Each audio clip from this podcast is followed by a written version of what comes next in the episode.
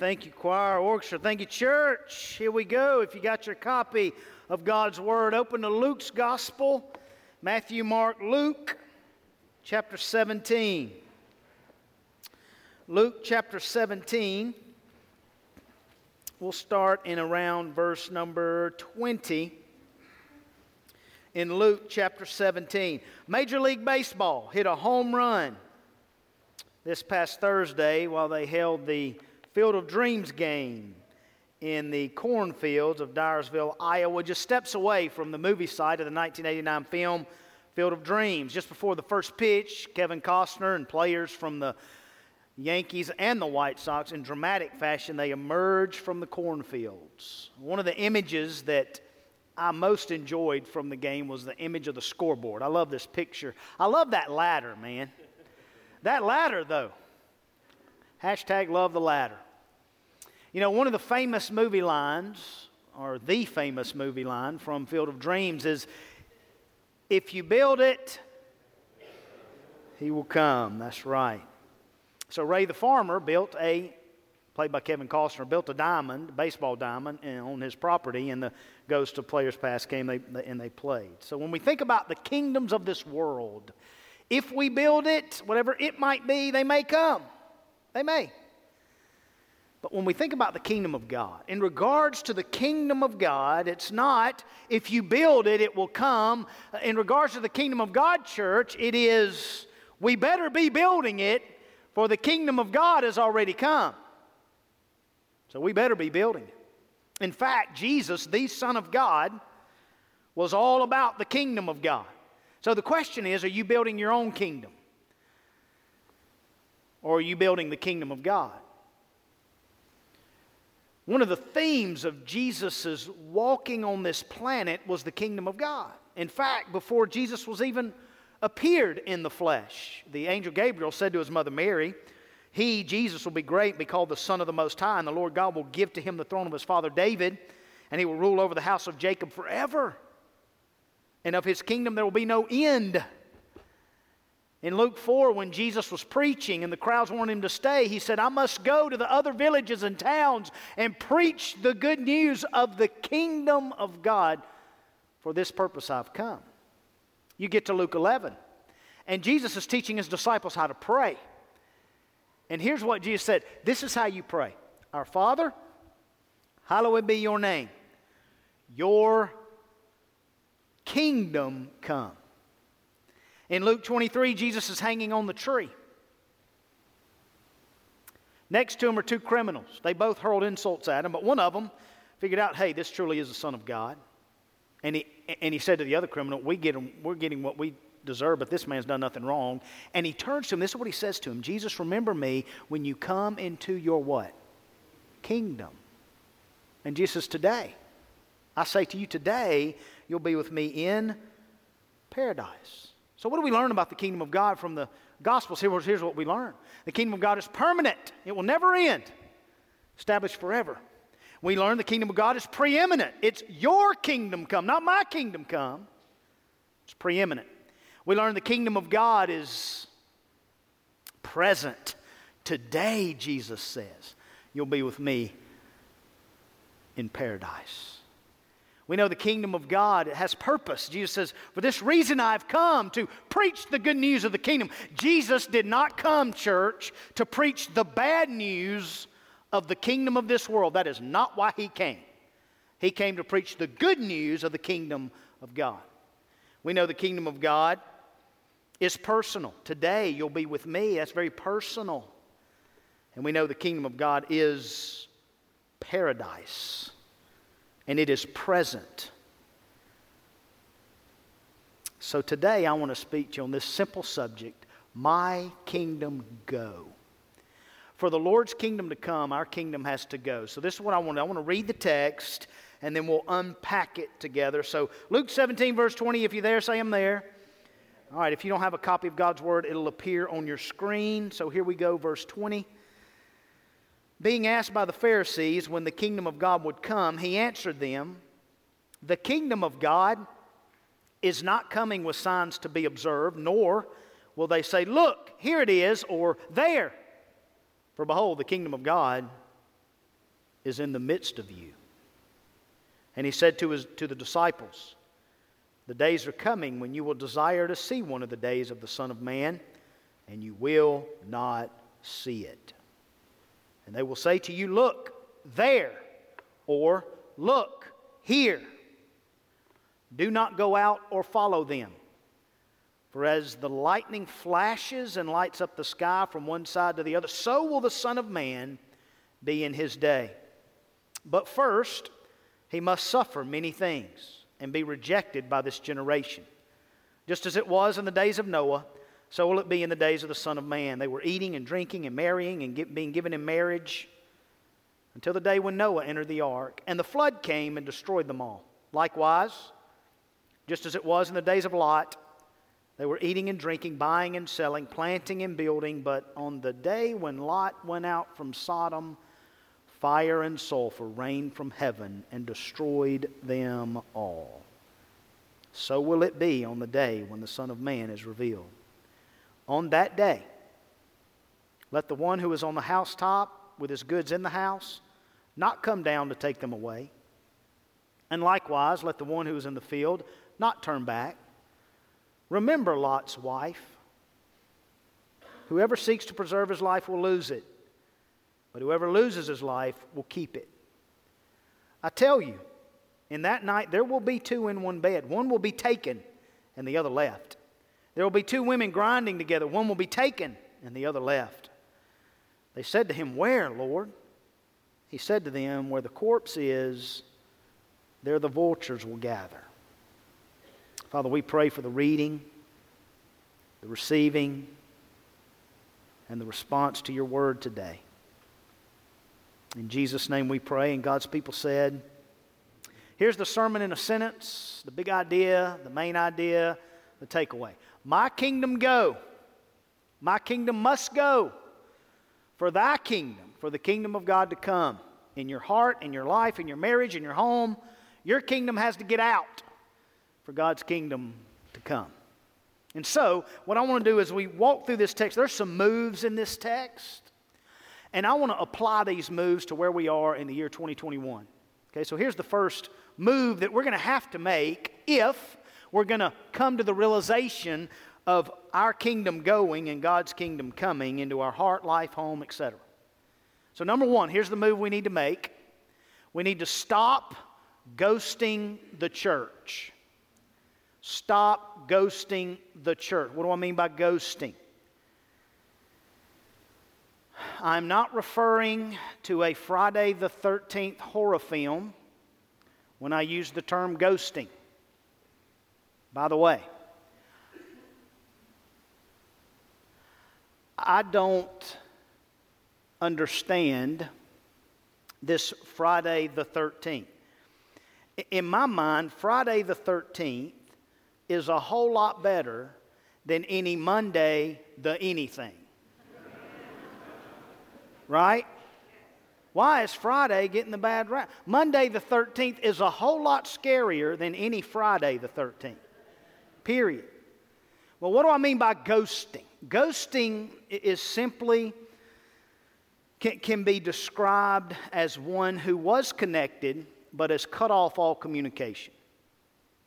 One who has ended or ignored all communication and contact with another person, or ended and ignored all attempts to reach out from the said person that's been cut off. It's just cutting off all communication, disappearing, just ghosting them. And it's time for us to stop ghosting the church. Now, here's how Jesus said it to the Pharisees.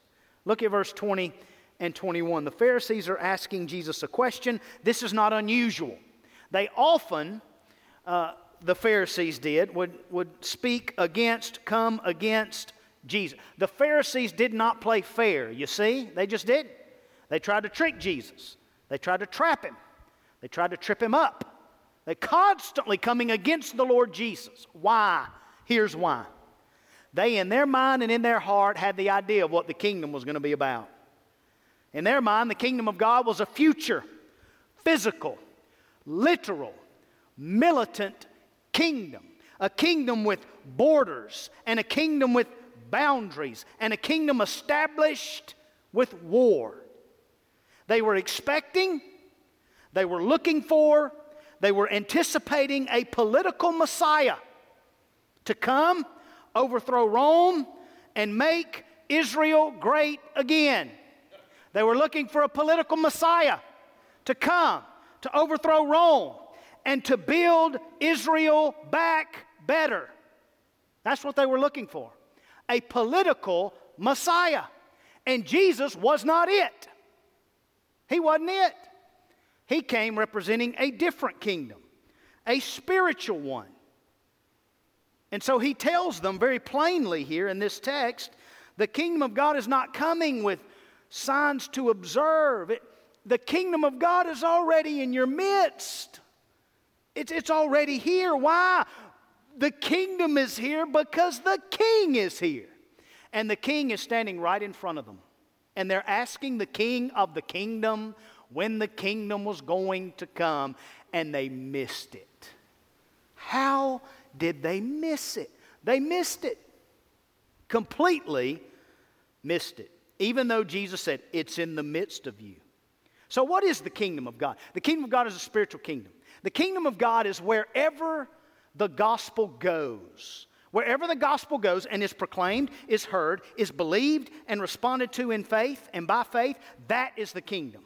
That's where the kingdom is. The kingdom of God is the reign of Jesus as Lord over a home, a marriage, a heart, a life, a church. A, it, it, this is where the kingdom is. You show me, it's in the midst of us. You show me a church full of followers of Christ, there, my dear friend, is the kingdom of God. You show me a marriage where a husband and wife are following after Jesus Christ, there is the kingdom of God. You show me a family that is made up of Christ followers, there is the kingdom of God. You show me a man, a woman, a boy, a girl who has repented of their sin, put their faith alone, by grace alone, in Christ alone. And there is the kingdom of God. You see, the kingdom of God is not only in the midst of us, if you are in Christ the King, the kingdom is in you. We're in the midst of it, it's in the midst of us, the kingdom of God. And they missed it because they rejected the king. You can't be a part of the kingdom if you reject the king. And so here we stand. And let me say to any unbeliever, anybody who's not a Christian, anybody who's never entered the kingdom of God, here's the good news. You don't have to go to far off places and search for the kingdom. It's in our midst. You don't have to do a Google search to search for the kingdom. If you put your faith in the King, King Jesus, you will today be entered into the kingdom of God. It will no longer be in just the midst of you, it'll be in you as you are in Christ. Jesus said, It's in the midst of you. Praise God, lost person, person who feels far from God. You are far from God, He's not far from you. The King has come, and anyone can put their faith in Him and be a part of His kingdom. And here's church where it gets dangerous for us. Here's where we have to be careful. Or we'll slip off into this Pharisaical thinking. One pastor, Derwin Gray, said it like this I can't say it any better, so I'm going to quote him. People will leave a church over politics before they leave politics for a church. 1.5 hours on Sunday in worship versus 20 hours a week feeding on cable news and its political partisans ranting is shaping a lot of people's theology for the worse. God will not be mocked. End quote. The psalmist said it like this Psalm 33 12. Blessed is the nation whose God is the Lord. Blessed is the nation whose God is Yahweh. Blessed is the nation whose God is Jesus. It does not read, Blessed is the nation whose God is politics. Doesn't read that way. And I stand before you today and I, I, proclaim to you today that the God of the kingdom of America is politics. This, this nation, and I'm not talking about the church, I'm talking about the kingdom of America, has bowed the knee to politics. And it doesn't matter which political party you align with, that doesn't matter. You cannot argue that the God of this kingdom of America is not politics. You can't argue that because every political party is looking for their political Messiah. Doesn't matter which one. That's why, church, we are a part of a different kingdom. We're a part of the kingdom of God. It's a spiritual kingdom from above. It's not this kingdom on earth. This is not our home. We belong to a different kingdom. Tony Evans said it like this People say, I don't have to go to church to be a Christian. And they're absolutely right. Salvation is through faith alone, in Christ alone. But you don't have to go home to be married. But stay away long enough and your relationship will be affected. End quote. So, in, people who can worship in person, if you're able to worship in person, if you've gotten to the place where you can do that, stop ghosting the church and start posting at church. You know, I work out with a group of guys called F3, and when we post, that means we appear, we show up, we appear, and we participate in the workout or the event. And so, as the church, those who can come and worship in person, you've made a decision that you can do that. You need to stop ghosting the church and you need to start posting at the church. And for those of us online that are still worshiping online, you need to stop ghosting the church and start hosting as the church. Open your home and host folks to worship with us every Sunday. Host people online at our one o'clock service. Host people. Be the host. Start hosting as the church. Start posting at the church and stop ghosting the church. Jesus is coming back for his church. He died for his church. He loves his church. His church is the bride of Christ. So if you're a part of that, be a part of that. Part of being the church is being at church. Part of being the church is being the church. So let's stop ghosting the church. I want to read something. I wasn't planning on doing this, but I just, I can't help myself. Uh, this was a Facebook post that I received from one of our church members from a guest to the Point Church at Signal, to my local friends who might be looking for a church. Earlier this summer, uh, her child attended VBS at the Point Church at Signal, had an amazing time, announced she asked Jesus into her heart that week. I wasn't sure she truly understood what that meant, but she's mentioned it multiple times since that day that she has Jesus in her heart and reiterates her decision was real. A few weeks later, we went on Sunday to check it out. I was pleasantly surprised to find a casual, upbeat atmosphere, excellent music, and y'all know I'm a huge fan of the music at Calvary Chapel, so the bar was high. A great message, friendly, down to earth people, and an ongoing, engaging kids program. We've tried their life groups, that's what they call Sunday school which meet on Sundays after the service, and those are great too. As a, as, a, as a solo mom, sometimes I feel a smidge like a misfit, but not there. Everyone is welcome. After dinner tonight, my kids asked to work on their church homework. They can't wait to turn it in next Sunday. Child has asked for a new Bible because she wants to take hers to class on Sunday. Tomorrow we have a grocery bag to fill as a part of the mission the church is doing for incoming local college students. I know many of my friends already have a church home, but if COVID shook up your routine and you're looking for a place on the mountain, you should come try a Sunday at the point with us. Praise the Lord. A testimony, amen. A, a testimony of a guest, and, and look what she's sharing. Look what she's putting out there. She's not even a member of our church, and she's sharing the good news. That was good to see on Facebook. Amen? Some good news of the kingdom of God, the good news of the kingdom of God. So here's the second move we have to make. We have to be sure we're sharing the gospel, which means be sure you're sharing the good news of the kingdom of God. Jesus came, his purpose was to share the good news of the kingdom of God. The good news of the kingdom of God. That's why every Sunday I talk and preach and proclaim and speak about the good news of the kingdom of God. That's what we're called to do.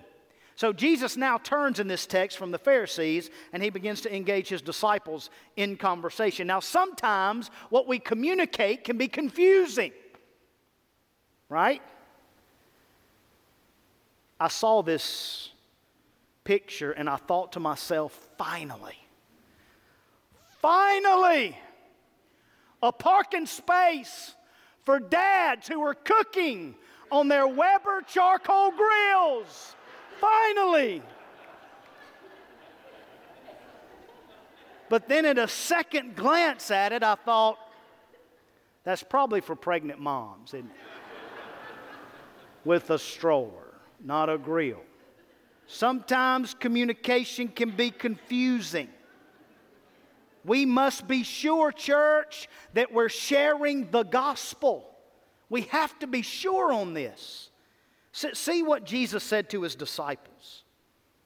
He tells them the days are coming and you're going to want to see the Son of Man. I, I get that. I'm about to leave you. I'm going to send the Holy Spirit, and then you're going to long to see me. I know that. But you won't see me. And then other people are going to start talking. Hey, Messiah's over here. No, he's over there. I saw him over here. I saw him over there. Think about the Israelites. They could they were so impatient. Here's what Jesus is saying. You and I are impatient. We're just impatient. If something else happening, we're going to make it happen. So the Israelites were waiting on Moses to come off that mountain with the Ten Commandments, and he wouldn't come off the mountain. They said, Fine, we're going to make our own golden calf. We're going to worship on our own. That's who we are. That's you and me. We're impatient. We're antsy. We can't wait. So Jesus said, Look, this is going to happen. I'm just telling you, it's going to happen over and over again. There's going to be David Koresh's and Jim Jones and Harold Campings, and the list goes on and on and on and on and on and on and on and say, Here's the Messiah. I'm the Messiah. He's the Messiah. She's the Messiah. And Jesus says, Do not follow them.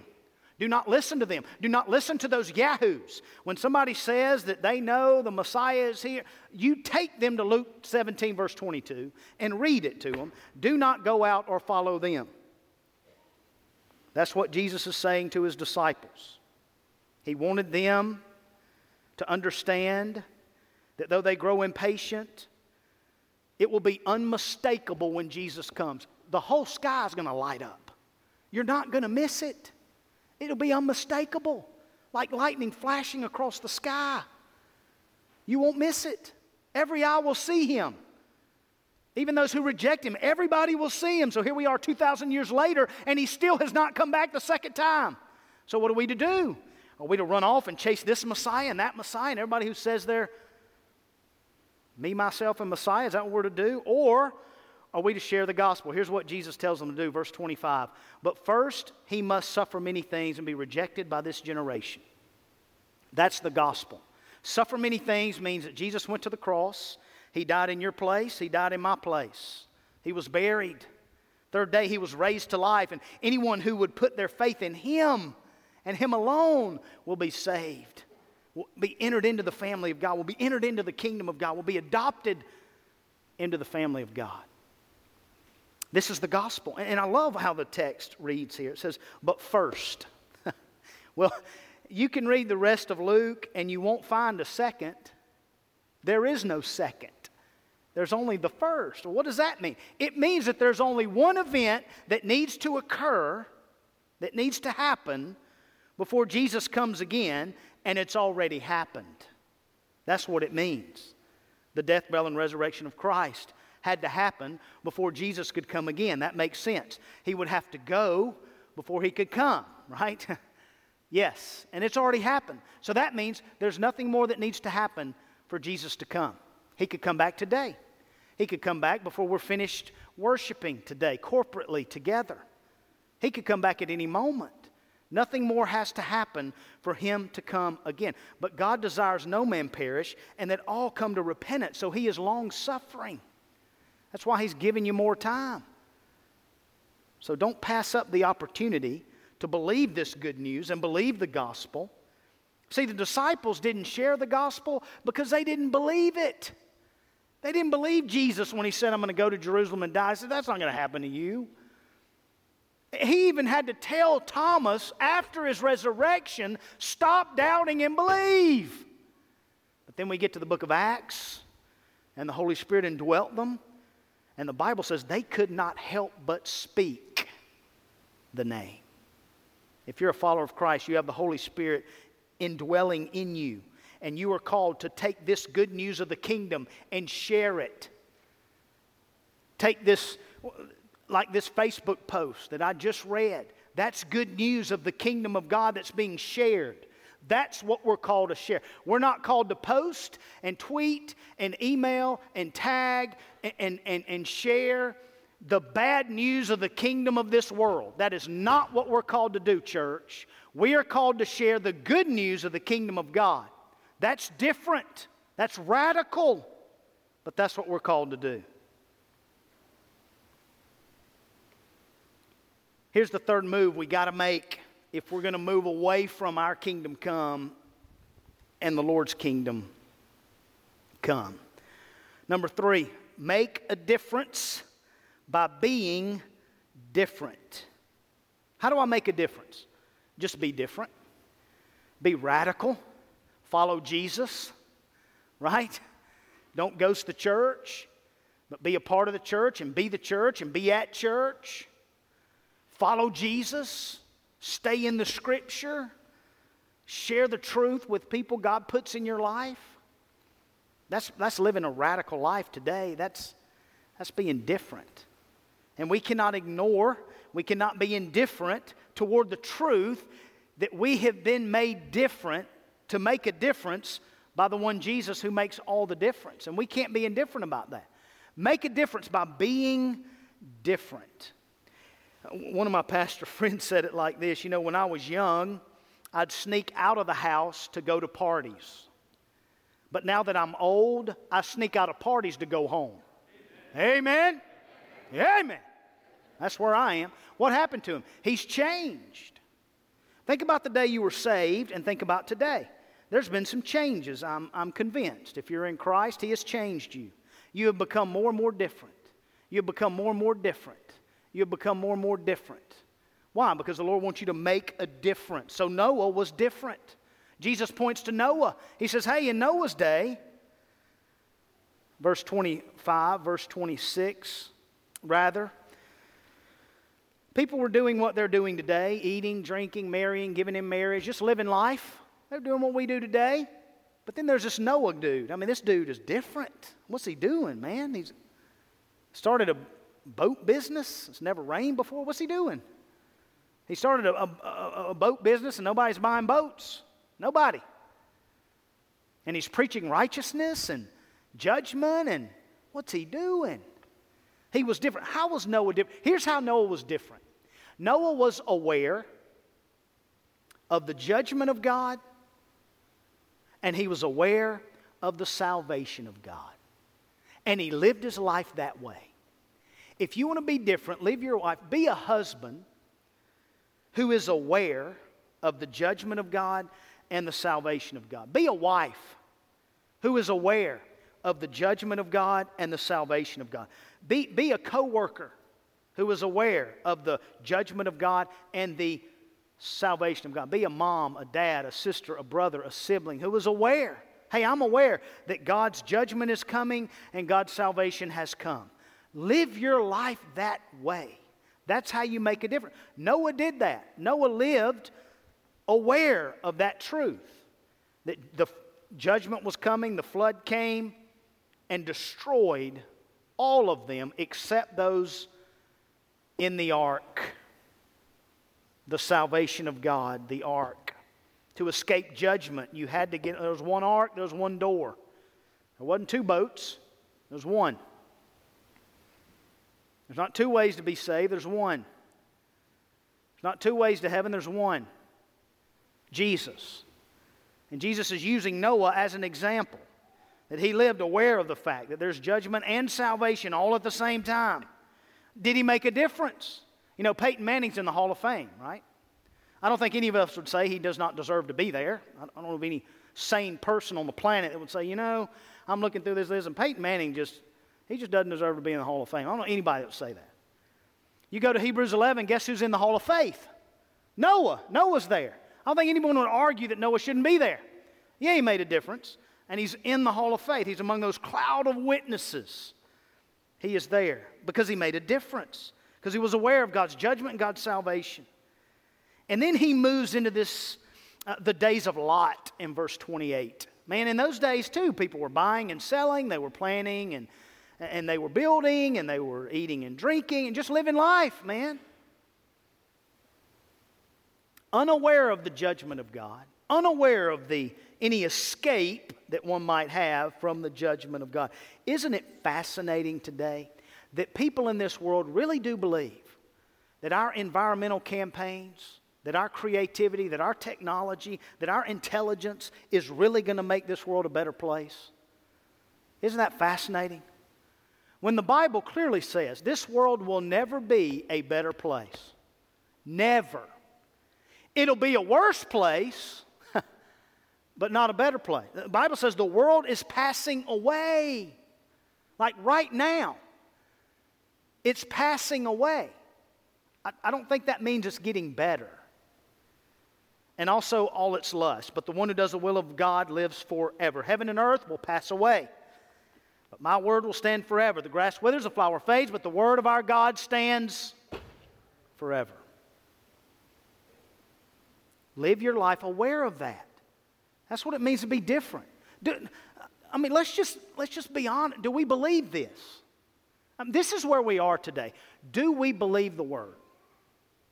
Do we or do we not? You're going to have to make a decision in your life if you're going to believe this.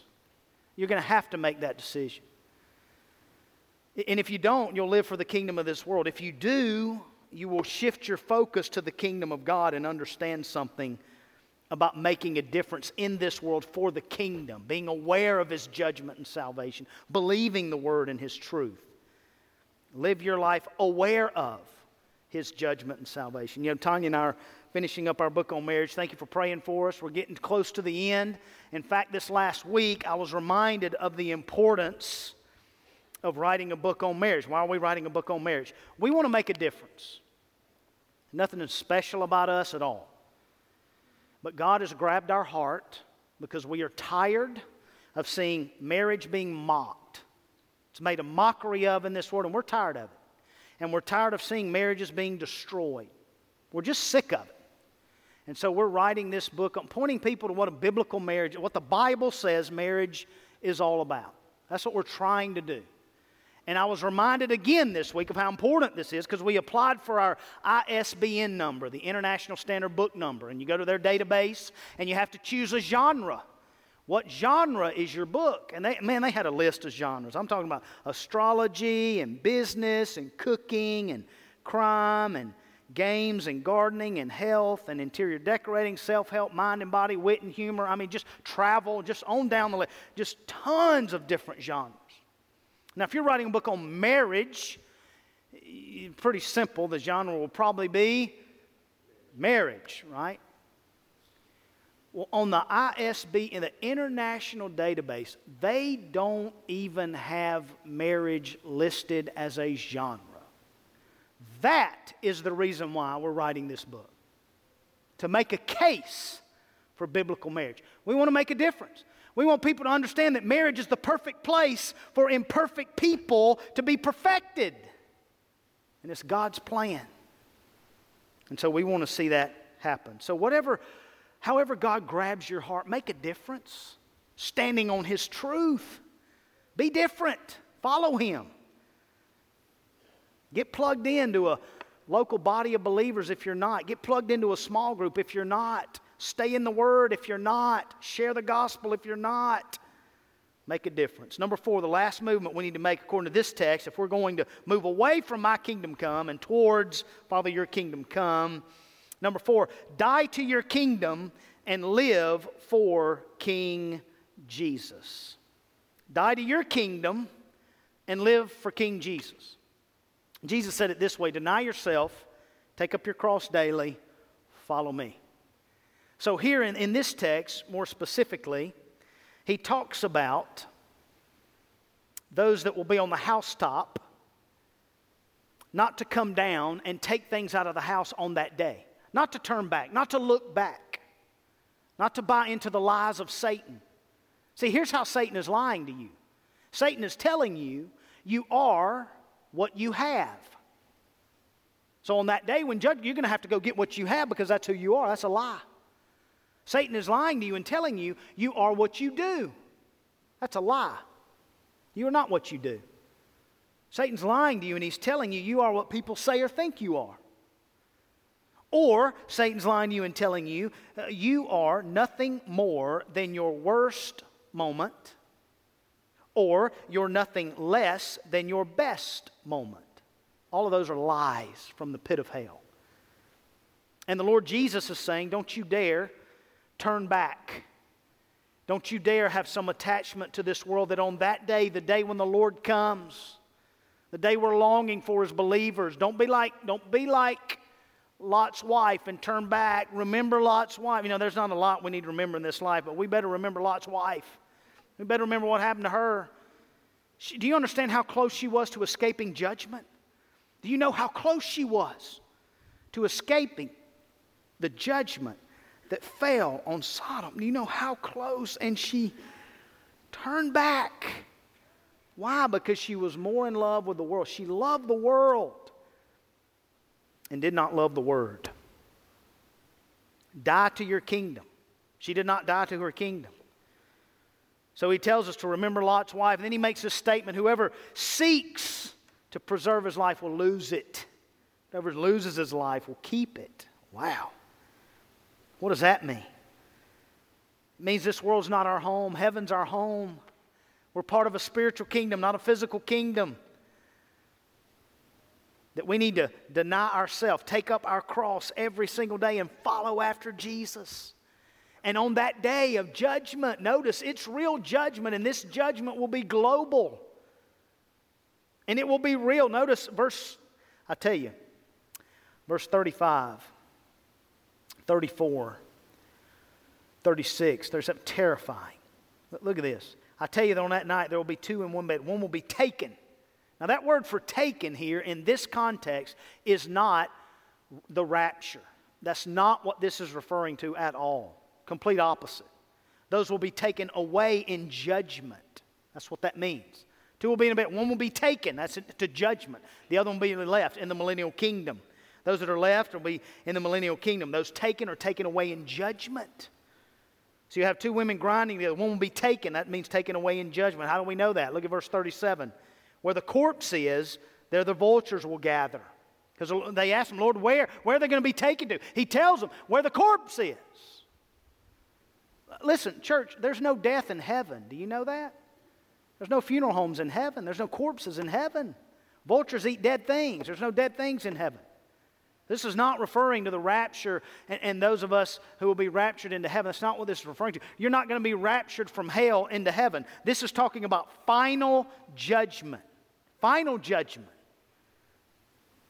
And this is why we must live for Jesus. There's two ways to live for Jesus or for self. There's two ways to die forgiven or unforgiven. There's two ways to live after you die heaven or hell. So, well, why should I live for Jesus? Here's why you need to live for Jesus with, from the top of your head to the tips of your toes. This is why you need to live for Jesus. Because in Jesus, all those sins that you can't forget about, and you're thinking about them right now, and you can't forget about them. Satan keeps bringing them up, and you can't forget about them. But I'm telling you, in Christ, God chooses to remember them no more. Man, that's the good news of the gospel. That Jesus paid it all. Not 99.9% of it, and you've got to think about and consider that other 0.0001% of your sin. He paid for all of it. The great high priest paid a, paid a great high price, and he bought us. And he clearly tells us here the Lord Jesus will not share his lordship not one moment. You don't follow after those who are saying, here's Messiah, there's Messiah. You live for Jesus and you live for Him alone and you follow Him. Lou Giglio said in the kingdom of God, there are no big things or small things, there are only the King's things. There are no white things or black things or brown things or red things or yellow things. There's no my things or your things or our things. There's no his things or her things. Uh, there's no rich things or poor things. There's only the king's things. So you need to die to all things that will keep you from the king's things. Die to those. Let your life shout, My kingdom go, Lord, thy kingdom come. You do that by stop ghosting the church. Be sure to share the gospel. Be clear on your communication. Call people to repentance. Share the gospel with them. Ask them, Do you understand this? Yes, I do. Okay. Any reason you won't believe that today? No, there's not. All right. The Bible says you must confess and call on Jesus to be saved. If you call upon his name, you'll be saved. You ready to do that? Yes, I am. Okay. Here's how you do that. And show them how to do that. And ask them to do that. And invite them to do that. And call them to call on Jesus to be saved. This is what we're called to. Make a difference by being different. Live for Jesus. Die to your kingdom. and live for King Jesus. Our American Christianity must go. It must go for God's biblical Christ to come. Uh, our little g Bible Belt gods must go for the God of the Bible to come. Our being comfortable has got to get out of here for God's comfort to come. Our desires must go for God's desire that no one perish, but all come to repentance to come. Our egos must go for the Imago Dei to come. Our gossip conversations have to go if God's gospel conversations are going to come. Our heavens and earth must go for God's new heavens and new earth to come. Our unjust judgment must go for God's just judgment to come. Our lifestyles must go for God's life to come. Our dead religion must go for the resurrected life of Christ to come. Our green eyed monster of more, more, more, more, the American way, more, more, more, that's got to go for God's contentment with little or much to come. Our fast pace, I don't know why we're in such a hurry. Our fast pace must go for God's firm peace to come. Our Game of Thrones must go. One day I'm on this throne, one day I'm on that throne. Our Game of Thrones must go for the throne of God's grace to come.